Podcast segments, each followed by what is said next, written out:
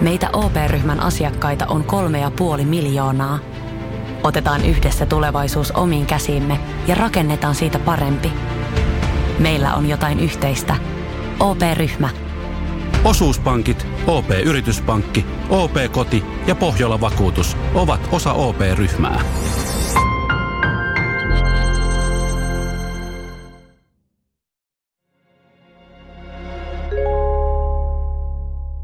Kuuntelet ratkaisemattomat podcastia. Podcastin on tuottanut Podimolle Suomen Podcast Media.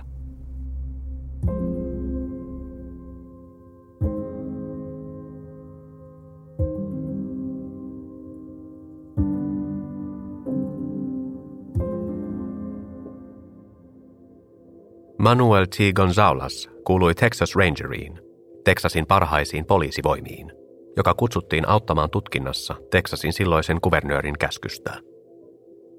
2 kaksoismurhaa 2 kuukauden sisällä herätti paljon ei-toivottua huomiota, ja Texas Rangers kutsuttiin paikalle korjaamaan tilanne.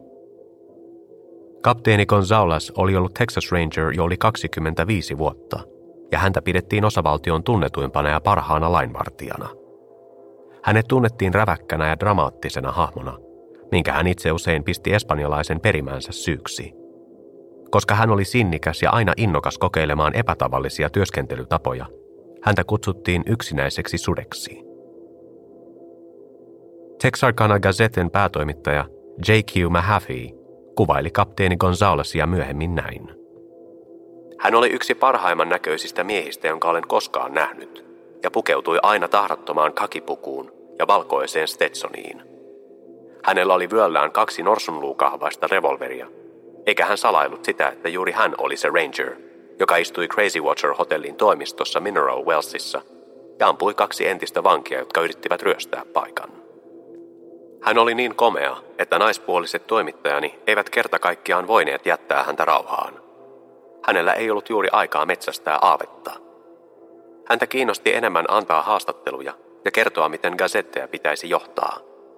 Kaikki muut etsivät olivat todella kateellisia yksinäiselle sudelle ja valittivat katkerasti aina, kun hänen kuvansa oli lehdessä.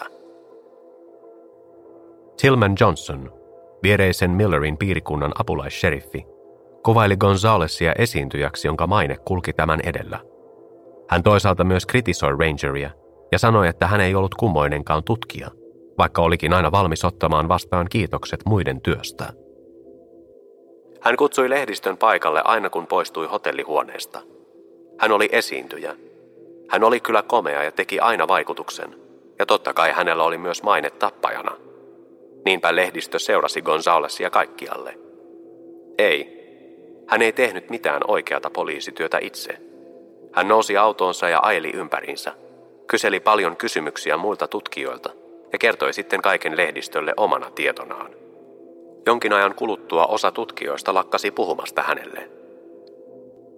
Texas Rangersin osallistuminen tutkintaan oli viesti Texarkanalle ja koko tienolle, että kyseessä ei ollut enää mikään pikkujuttu. Oli syytä olla peloissaan. Ajan kuluessa monet pitivät kapteeni Gonzalezin osallistumista sekä parhaana että pahimpana asiana, mitä tutkinnalle koskaan tapahtui. Yksi varhaisimmista johtolangoista, jota poliisit seurasivat Paul Martinin ja Betty Jo Bookerin murhassa, oli Betty Joan saksofonin mystinen katoaminen. Betty oli intohimoinen muusikko ja soitti useissa orkestereissa. Vain tunteja ennen katoamistaan hän oli soittanut keikan Jerry Atkinsin kokoonpanon Rhythmersin kanssa. Atkins kertoi poliisille, että Betty lähti illalla saksofoni mukanaan, ja poliisin tiedossa ei ollut, että Betty ja Paul Martin olisivat poikenneet missään matkalla Spring Lakein puiston kuhertelupaikalle. Kun 2 ruumista ja Paulin auto löydettiin myöhemmin, Bettyn alttosaksofoni oli kadonnut. Oli yksityiskohta sitten merkittävä tai ei, se oli ainakin johtolankaa. Yleisesti uskottiin, että saksofoni oli varastettu. Kenties nuoret olivat joutuneet ryöstön kohteeksi ja rikos oli mennyt pieleen. Texas Cityn poliisipäällikkö Jack Runnels alkoi tutkia asiaa. Viikkoa myöhemmin Texasin Corpus Christissa asuvaa miestä epäiltiin rikoksesta. 25. huhtikuuta, 11 päivää murhien jälkeen, mies yritti myydä musiikkiliikkeeseen saksofonia.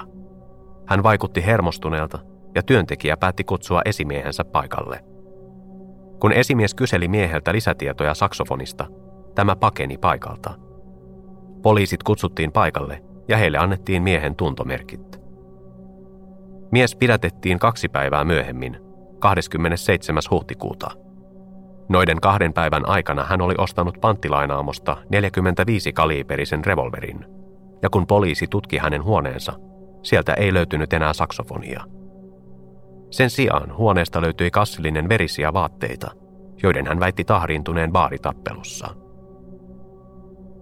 Vaikka mies tunnistettiin samaksi henkilöksi, joka oli yrittänyt myydä saksofonin musiikkiliikkeessä, hänet vapautettiin joitakin viikkoja myöhemmin.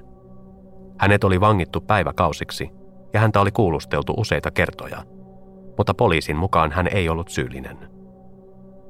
Kapteeni Gonzalez, Texas Ranger, joka johti tutkintaa, sanoi epäillystä näin. Tämä mies on täysin vapautettu syytteistä. Hänen kertomuksensa on tutkittu ja tarkistettu 2 kertaan, eikä hänellä ole voinut olla mitään tekemistä näiden murhien kanssa. Päätös vapauttaa mies kaikista syytteistä sai tukea kuukausia myöhemmin, kun Betty Jo Bookerin saksofoni vihdoin löytyi. Se löydettiin 24. lokakuuta 1946, 6 kuukautta murhien jälkeen, vain pienen matkan päästä hänen ruumiinsa löytöpaikalta. Toisen kaksoismurhan ja 3. nuoriin pariin kohdistuneen hyökkäyksen jälkeen Texarkana ajautui huhujen ja paniikin pyörteeseen. Luvattu palkkio kasvoi kuukaudessa $500 $1,700. Se vastaisi nykypäivänä noin $25,000. Niinpä poliisi oli hukkua vihjeisiin, joista suurin osa osoittautui vääriksi. Kerrottiin, että paikallista taksikuskia epäiltiin, koska hänen autonsa oli nähty yhden murhapaikan läheisyydessä, mutta tutkijat osoittivat huhun vääräksi. Pian sen jälkeen levisi erityisen pahantahtoinen huhu paikallisesta papista, jonka väitettiin ilmiantaneen oman poikansa. Tämäkin huhu osoittautui tutkinnassa valheeksi. 18. huhtikuuta pidetyssä lehdistötilaisuudessa kapteeni Gonzalez puuttui henkilökohtaisesti näihin huhuihin lausunnossaan ja kuvaili niitä hidasteeksi tutkinnalle ja haitallisiksi viattomille kansalaisille. Samaa mieltä olivat kaikki tutkinnan kanssa työskentelevät paikalliset, piirikunnan ja nyt myös osavaltion poliisit. Tuntemattoman tappajan aiheuttama paniikki jatkoi kuitenkin leviämistään Texarkanassa. Huhut ja juorut vain antoivat lisäpontta urbaanille legendalle, jonka mukaan tappaja, kuka ikinä olikaan, ei vain vaaninnut varjoissa, vaan kulki tavallisten texarkanalaisten joukossa, odottaen seuraavaa tilaisuutta iskeä. 26. huhtikuuta 1946, samana päivänä kun Betty Jo Booker ja Paul Martin laskettiin haudan lepoon, Texarkana Gazetessa oli otsikko "Aavetappaja pakosalla, murhien tutkimus kiihtyy". Seuraavana päivänä seurasi jatkoa "Aavesurmaaja yhä vapaana, etsintä jatkuu". Tahaton lempinimi tarttui ja tuntematonta murhaajaa kutsuttiin tästä eteenpäin Aaveeksi.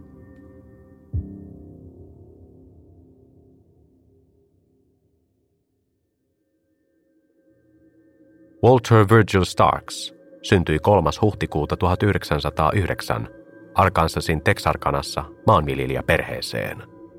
Myöhemmin hän alkoi käyttää keskimmäistä nimeään Virgil. Lapsena Virgil tapasi tytön nimeltä Catherine Ayla Strickland, jolla oli myös lempinimi Katie. Virgilin tavoin hän oli syntynyt vuonna 1909, mutta muutaman kuukauden myöhemmin, 25. syyskuuta. He olivat ystäviä läpi lapsuusvuosiensa.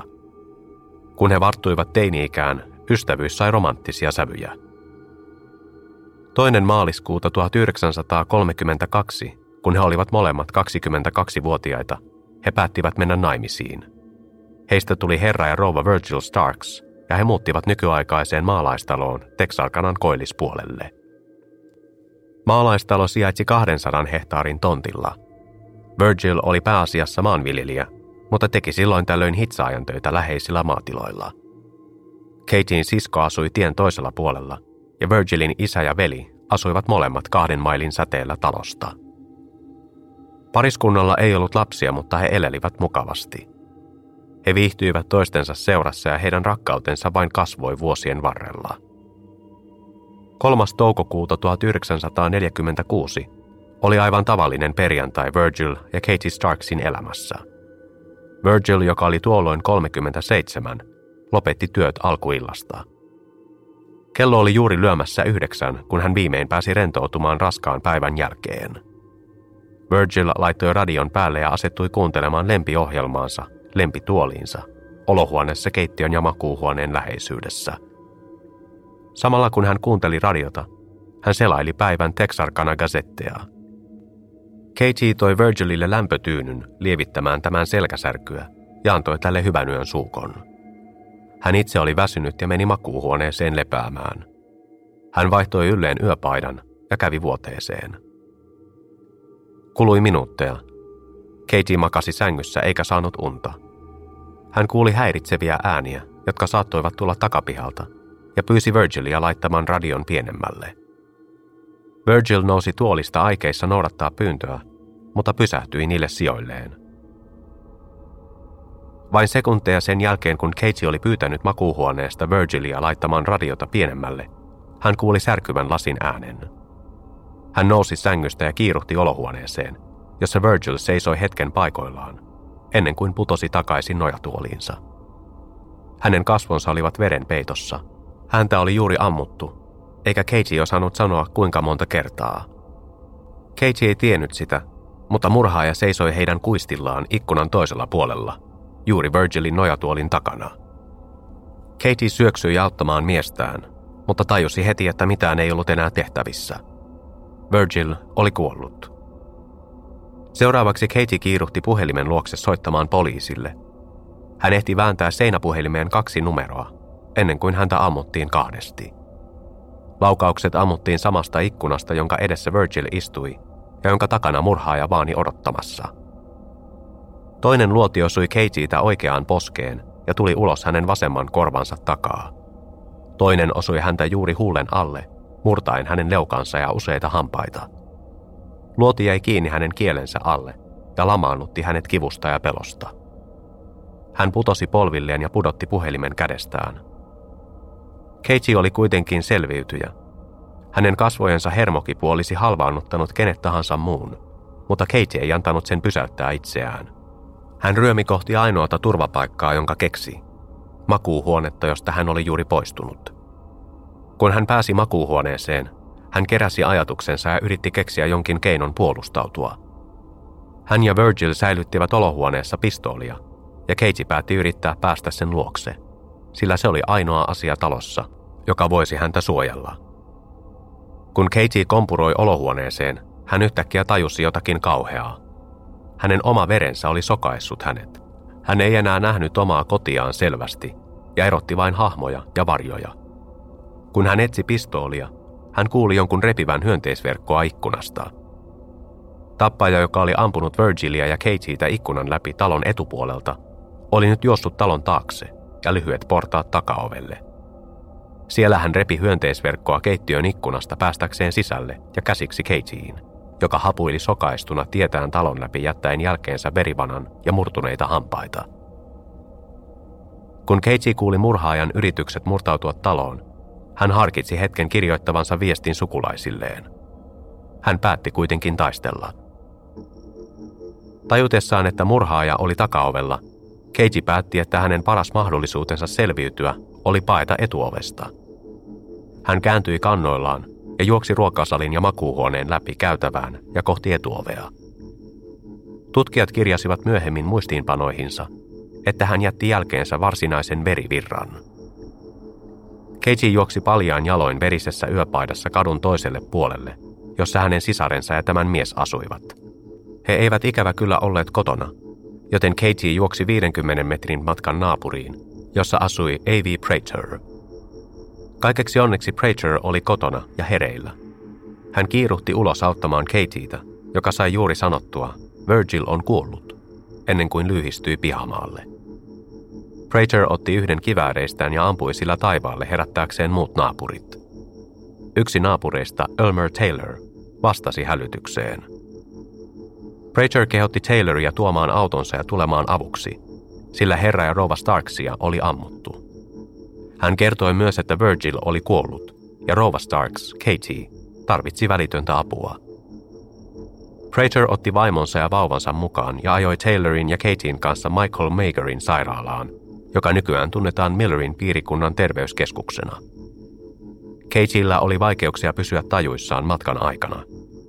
Hän oli niin sekava, että hän jopa kiskoi irti yhden murtuneesta hampaistaan, jossa oli kultapaikka, ja antoi sen Taylorille kiitokseksi avusta. Kun he saapuivat sairaalaan, Katie oli menettänyt paljon verta, kuten myöhemmin otetut rikospaikkakuvatkin todistavat, mutta ei ollut vaarassa joutua shokkiin. Hänen ruumiin toimintonsa olivat normaalit, ja hän pääsi myöhemmin samana iltana leikkaukseen, jossa hänen kasvojensa vammat korjattiin. Pariskunnan kotoa poliisi löysi karmivan murhanäyttämön. Rikos vaikutti epäilyttävän samanlaiselta kuin aikaisemmat seutua piinanneet murhat, joissa 3 nuoren parin kimppuun oli hyökätty ja 4 ihmistä murhattu. Mutta siinä oli myös erityislaatuisia piirteitä. Seuraavan aamun Texarkana Gazetten etusivulla luki suurin kirjaimin: "Murha järisyttää jälleen kaupunkia. Maanviljelijä kuollut, vaimo haavoittunut." Otsikon lietsomasta paniikista huolimatta, poliisilla oli vaikeuksia yhdistää tätä rikosta Texarkanan aavetappajan tekemiin hyökkäyksiin. Seuraavien kuukausien aikana tutkijat yrittivät turhaan löytää yhdistävää linkkiä, mutta vuosikymmeniä myöhemminkin tapaukset liitetään toisiinsa.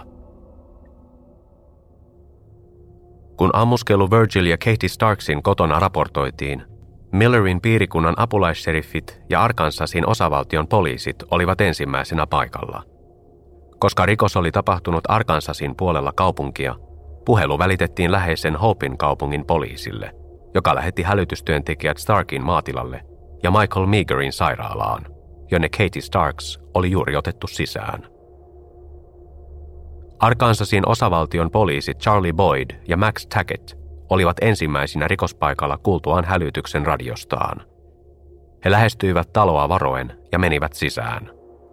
Sisältä he löysivät verivanan, joka johti heidät eteisestä olohuoneeseen, jossa Katietä ja Virgilia oli ammuttu.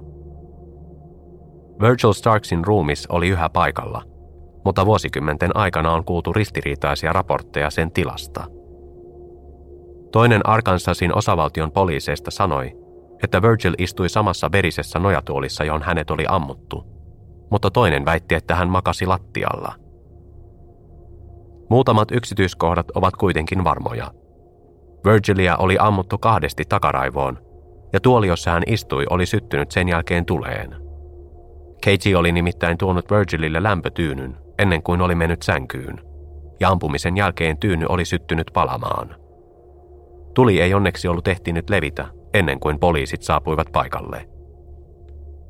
Hiukan sen jälkeen, kun etsivät Boyd ja Tackett olivat saapuneet Starksien maatilalle, Millerin piirikunnan sheriffi W.E. Davis tuli paikalle mukanaan lauma apulaisseriffejä ja muita piirikunnan viranomaisia. Vaikka tämä oli ensimmäinen ampumavälikohtaus Arkansasin puolella, koko seutu oli ollut paniikissa ja pelännyt, että rikokset leviäisivät rajan yli. Millerin piirikunta ei aikonut ottaa mitään riskejä. Sheriffi Davis määräsi kaikki seudun poliisit liikekannalle, Texasin ja Arkansasin osavaltion poliisit mukaan lukien, ja käski pystyttää tiesulun maantielle 67.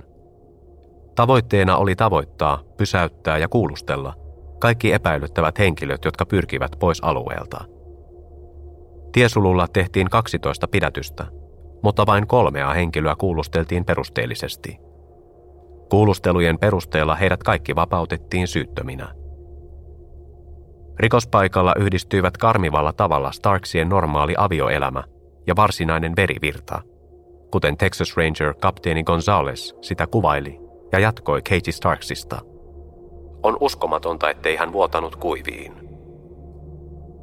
Tutkijat löysivät olohuoneen ja kuistin välisestä ikkunasta vain 2 luodinreikää.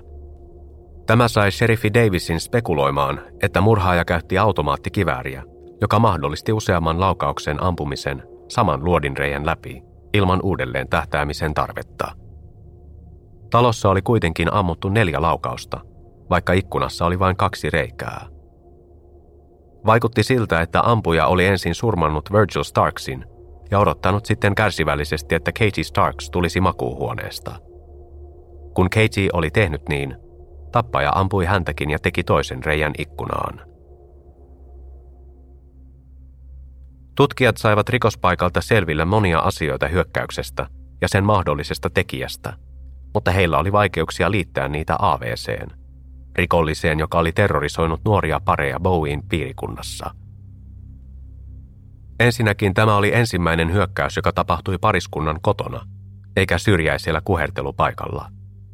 Sen lisäksi kyseessä oli ensimmäinen ja ainoa hyökkäys, joka tapahtui Arkansasin puolella kaupunkia. Oli myös otettava huomioon käytetyt ammukset. Ensimmäisessä hyökkäyksessä, joka kohdistui Jimmy Hollisiin ja Mary Jean Lareyhin, ei ollut ammuksia ollenkaan, vaan uhrit pahoinpideltiin rautaputkella tai taskulampulla. 2 seuraavaa hyökkäystä sen sijaan päättyivät kaksoismurhiin, ja molemmissa tapauksissa oli käytetty 32 kaliiperin ammuksia.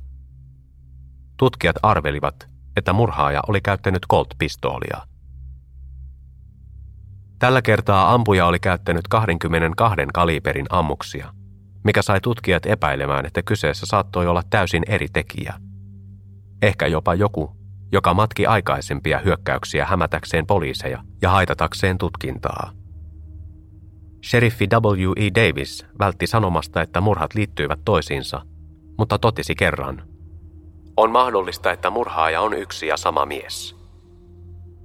Hänen apulaisheriffinsä Tillman Johnson sanoi hiukan myöhemmin: "Minusta tuntui, että aavetappaja ei tehnyt Starksin murhaa. Olisi vaikea yhdistää hänet Starksin murhaan." Kodin lähistöltä löytyi renkaanjäljet, mutta poliisi ei kyennyt yhdistämään niitä yhteenkään epäiltyyn. Virgil Starksin murha tapahtui perjantai-iltana ja varhain lauantai-aamuna 4. toukokuuta 1946 paikalle tuotiin vihikoiria. Vihikoirat saivat 2 eri vainua ja seurasivat niitä talon läpi, ulos etuovesta ja kohti läheistä maantietä, mutta molemmat päättyivät siihen. Tappaja oli todennäköisesti jättänyt autonsa siihen ja päässyt jotenkin livahtamaan sheriffi Davisin tiesulun ohi. Vuorokauden sisällä sheriffi Davis ja muut etsivät haastattelivat Katie Starksia Michael Meagherin sairaalassa, jossa hän toipui kasvojensa ampumahaavoista.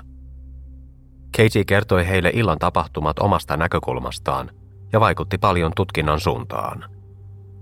4 päivän kuluttua he haastattelivat rouva Starksia uudestaan, sen jälkeen kun olivat turhaan kuulustelleet paikallisia. Seudulla liikkui huhuja, että joku oli häiriköinyt Virgil Starksia murhaa edeltävinä päivinä, mutta Katie Starks kielsi huhujen todenmukaisuuden täysin. Mikään ei ollut varoittanut hyökkäyksestä, jossa hänen miehensä menetti henkensä. Tämä teki tapahtumasta entistä traagisemman ja kauhistuttavamman. Sheriffi W.E. Davis sanoi myöhemmin lehdistölle: "Tämä tappaja on onnekkain ihminen, jonka olen koskaan tavannut. Kukaan ei näe häntä, kuule häntä ajoissa tai pysty tunnistamaan häntä millään tavalla." Seutu oli ollut jo valmiiksi hälytystilassa odottaen seuraavaa ampumista tai kaksoismurhaa, mutta 4. väkivaltarikos yhtä monen kuukauden sisällä alkoi olla Texarkanalle liikaa. Tillman Johnson, Millerin piirikunnan apulaisseriffi, oli seriffi Davisin kanssa rikospaikalla Starksin murhan iltana. Hän kommentoi lehdistölle myöhemmin tuota ensimmäistä iltaa ja seudun hermostunutta tunnelmaa: "Yritimme rajata rikospaikkaa ja ravasimme edestakaisin koko yön. Juoksimme ympäriinsä johtolankoja etsien ja todisteita keräten. Yritimme haastatella ihmisiä ja kuulustella epäiltyjä. Vierailimme ihmisten kodeissa kyselemässä, olivatko he kuulleet tai nähneet mitään. Ihmiset seisoivat talojensa edustalla ja huusivat haluavansa nähdä henkilöpaperit ennen kuin heitä sai lähestyä. Muuten he olisivat ampuneet." Kun lehdistö alkoi julkaista yksityiskohtia rikoksesta, tällainen käytös vain lisääntyi. Ihmiset ottivat oikeuden omiin käsiinsä ja alkoivat partioida Texarkanan syrjäisemmillä alueilla. Huolestuneet asukkaat vartioivat kotejaan tarkasti kuin mafiapomot tai huumekauppiaat. Vaikka poliisi ei ollut saanut selville minkäänlaista motiivia murhaan, Se ei estänyt joitakin viranomaisia tekemästä omia arvauksiaan, jotka sitten päätyivät otsikoihin. Ryöstö ei vaikuttanut uskottavalta motiivilta viimeisimpään ammuskeluun, sillä Starksien kodista ei oltu varastettu sen koommin koruja kuin rahaakaan. Sen sijaan huolimaton tokaisu nimettömältä poliisilta päätyi isoin kirjaimin Texarkana Gazeten otsikkoon 5. toukokuuta. Seksihullua murhaajaa jahdataan. Nimetön poliisi oli sanonut, että hän uskoo jonkun pervertikon olevan vastuussa murhista. Tästä tulikin vallitseva teoria tutkinnan edetessä, vaikka jotkut tutkijoista uskoivat yhä, että Starksin murha oli erillinen tapaus mystisen AV:n tekemistä kuhertelupaikkahyökkäyksistä. Kun Virgil Starks murhattiin, AV-tappajasta luvattu palkkio oli kivunnut jo $7,000. Summa kasvoi kasvamistaan seuraavien viikkojen ja kuukausien aikana. Virgilin tapaus nosti sitä vielä $2,500 lisää.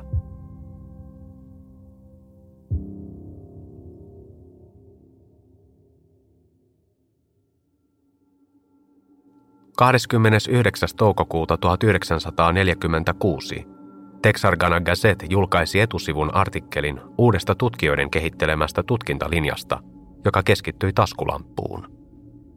Taskulamppu oli Gazeten etusivulla lehden historian ensimmäisessä värikuvassa. Se näytti muuten tavalliselta taskulampulta, mutta sen molemmat päät oli maalattu punaiseksi, mikä teki siitä harvinaisen. Rajallinen määrä taskulampuja oli myyty Texarkanan alueella, ja poliisi toivoi, että joku tunnistaisi sen. Taskulamppu oli löytynyt Starksin talon edestä ikkunan alla kasvavasta pensasaidasta, saman ikkunan, jonka läpi pariskuntaa ammuttiin. Ampumista seuranneiden 3 viikon aikana taskulamppua oli tutkittu Washington D.C.ssä FBI:n rikoslaboratoriossa, jossa sille oli tehty huolellinen sormenjälkianalyysi. Ikävä kyllä analyysi ei tuottanut tuloksia ja vaikutti siltä, ettei taskulampussa ollut sormenjälkiä. Koska tutkinta ei ollut tuottanut tuloksia, poliisi uskalsi julkaista tiedon lehdistölle siinä toivossa, että se veisi huomion pois jutuista, jotka keskittyivät seksihulluihin ja pervertikoihin. Loppujen lopuksi tämäkin yritys veti vesiperän, eikä tuottanut tutkinnalle yhtäkään potentiaalista epäiltyä. Virgil Starksin murhan jälkeen tutkintaan, jota johtivat nyt sekä Texas Rangers että Arkansasin osavaltion poliisi, johdettiin lisäresursseja aavetappajana tunnetun rikollisen pysäyttämiseksi. Texasin Austiniin lähetettiin viimeisintä poliisiteknologiaa, joka oli värikkään Texas Ranger-kapteeni Gonzalezin mukaan maan parasta. Mukana oli liikkuva poliisiradioasema, jonka avulla poliisit pystyivät kommunikoimaan keskenään autoistaan käsin. Nykyään kaikissa poliisiautoissa on samanlaiset vakiovarusteena, mutta vuonna 1946 tekniikka oli vallankumouksellista. Lisäksi Bowien piirikunnan sheriffin toimistoon asennettiin kaukokirjoitin, joka mahdollisti sujuvan kommunikoinnin eri hallintoalueiden ja osastojen välillä. Vain muutama päivä Virgil Starksin murhan jälkeen, 7. ja 8. toukokuuta, tämän teknologian avulla levisi tieto punatukkaisesta miehestä, jota tavoiteltiin osana aavetappajan tapausta. Hänen sanottiin olevan aseistautunut ja armeijatakkiin pukeutunut, saksalainen ja entinen sotavanki.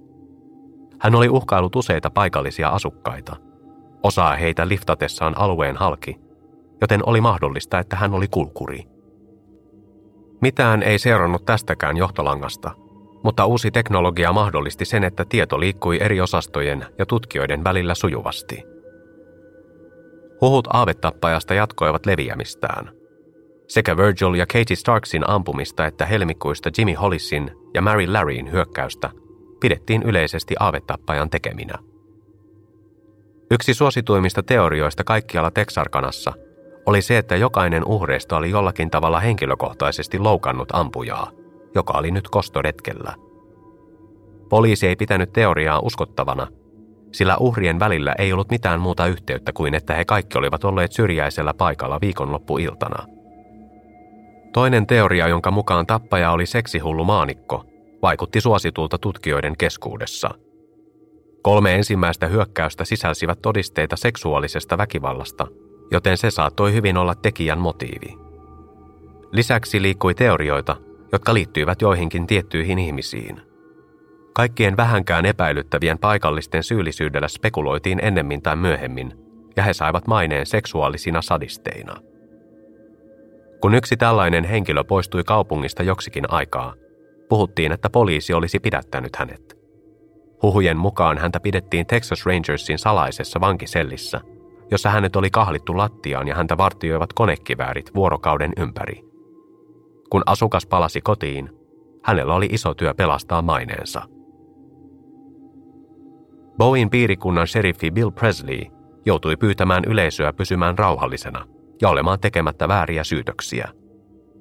19. toukokuuta Texarkana Gazette julkaisi artikkelin, jonka otsikko oli "Lehdet kertovat, kun tappaja on saatu kiinni". Juttu sisälsi sheriffi Presleyn haastattelun, jossa hän sanoi, "Nämä huhut eivät kerta kaikkiaan pidä paikkaansa. Ymmärrämme kyllä, miksi niihin uskotaan. Odotamme kaikki jännittyneenä, että poliisit ilmoittavat tappajan vangitsemisesta. Yleisön ei pidä kuitenkaan olla niin innokas vangitsemaan tappajaa, että he leimaavat viattomia ihmisiä murhaajiksi ja uskovat sepitettyjä tarinoita. Tutkintaan osallistuvat etsivät ovat luvanneet, että yleisölle ilmoitetaan heti lehdistön välityksellä, kun tappaja on vangittu tai surmattu. Me vahvistamme tämän lupauksen. Lehdistö pidetään ajan tasalla tutkinnan etenemisestä ja saa uutisoida kaikki käänteet välittömästi. Uskomme, että kansalla on oikeus tietää, kun tappaja on saatu kiinni tai tapettu, ja lupaamme, että kansa siitä myös saa tietää." Jopa Texas Ranger-kapteeni Manuel Gonzalez, joka mielellään näyttäytyi julkisuudessa ja korosti itseään aina tilaisuuden tullen, joutui antamaan lausuntoja huhujen levittämisen haitallisuudesta. Radiohaastattelussa hän sanoi, että paikallisten juoruilu oli vahingollista. "Nämä huhut vain harhauttavat etsiviä tutkinnan päälinjasta. Tämän miehen vangitseminen on niin tärkeää, ettei meillä ole varaa jättää yhtään vihjettä tutkimatta, vaikka se kuulostaisi kuinka keksityltä." 3. toukokuuta tapahtuneen Virgil Starksin murhan jälkeen Texarkanan asukkaat odottivat malttamattomina poliisin lausuntoa. Helmikuun jälkeen oli tapahtunut 4 väkivaltaista hyökkäystä, joissa oli kuollut 5 ihmistä ja haavoittunut 3. Media antoi ymmärtää, että tappaja voisi iskeä uudelleen minä hetkenä hyvänsä. Starksin maatilalla tapahtunutta ampumista seuraavana päivänä lähitienoon kaupat alkoivat myydä lukkoja oviin ja ikkunoihin, aseita, ammuksia ja kaikkia mahdollisia kodin turvaan liittyviä tarvikkeita.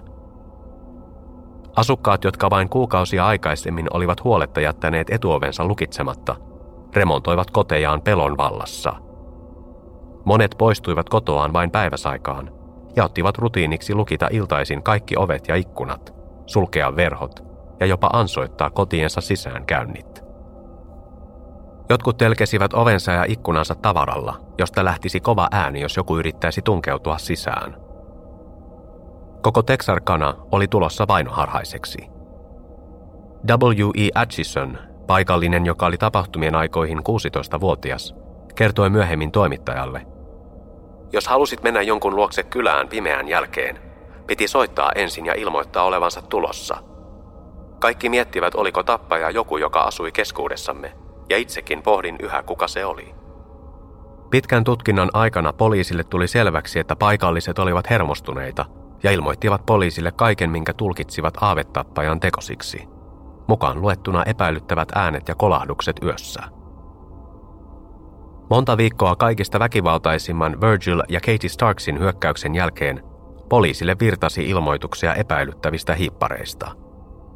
Tillman Johnson, joka oli silloin Arkansasin Millerin piirikunnan apulaisseriffi, muisteli myöhemmin, "Saimme jatkuvasti puheluita hiippareista etenkin öisin. Ihmiset soittivat poliisille kaikista äänistä, joita kuulivat." Lähes kaikki epäilyttävät hiiviskelijät olivat mielikuvituksen tuotetta, ja poliisi piti ilmoituksia turhina. Hiippareiden joukossa oli muun muassa kissa, joka leikki yläkerran roskakorissa, ja mies, joka odotti bussia rankkasateessa naapurinsa kuistilla. Poliisit, jotka jatkuvista ilmoituksista valittivat, olivat osasyyllisiä Texarkanaa piinaavaan pelkoon. Syynä ei ollut niinkään se, etteivät he olleet onnistuneet löytämään johtolankoja, vaan lausunnot, joita he olivat antaneet julkisuuteen aavetappajasta. Sen lisäksi, että tappajaan oli viitattu seksuaalisena sadistina, Texas Rangersin kapteeni Gonzalez oli antanut radiossa julkisen lausunnon vain muutama päivä Starksin ampumisen jälkeen, toukokuun 6. Lausunnossa hän kehotti texarkanalaisia näin. Rasvatkaa aseenne ja tarkistakaa, että ne ovat ladattuna. Pitäkää ne lasten ulottumattomissa. Älkää käyttäkö niitä, ellei ole pakko, mutta älkää epäröikö silloin, kun uskotte, että on. Kehotuksesta seurasi ammuskelua ympäri seutua, kun huolestuneet kansalaiset alkoivat ampua kohti näitä oletettuja hiippareita. Kukaan ei onneksi kuollut, mutta ainakin yksi humalainen asiakas haavoittui, kun baarimikko ampui häntä väärinkäsityksen vuoksi. Ja lisäksi ihmiset panikoivat entistä enemmän kuullessaan laukausten ääniä. Vain muutama päivä kapteeni Gonzalezin lausunnon jälkeen, jossa hän oli kehottanut kansalaisia rasvaamaan aseensa, viikoittain ilmestyvä Two States Press julkaisi artikkelin, joka käsitteli ihmisten pelkoa. Texarkanalaiset ovat hermostuneita ja kauhuissaan, eivätkä syyttä. 6 viikon sisällä 5 ihmistä on murhattu kylmäverisesti ja 6. haavoitettu niin vakavasti, että on suoranainen ihme, että hän on yhä elossa. Päällimmäinen kysymys ihmisten mielissä on, missä ja milloin tapahtuu seuraava tragedia, joka suistaa yhteisön raiteiltaan, ja kuka, tai paremminkin ketkä ovat uhrit, sillä tappaja näyttää aina suunnittelevan 2 murhaa.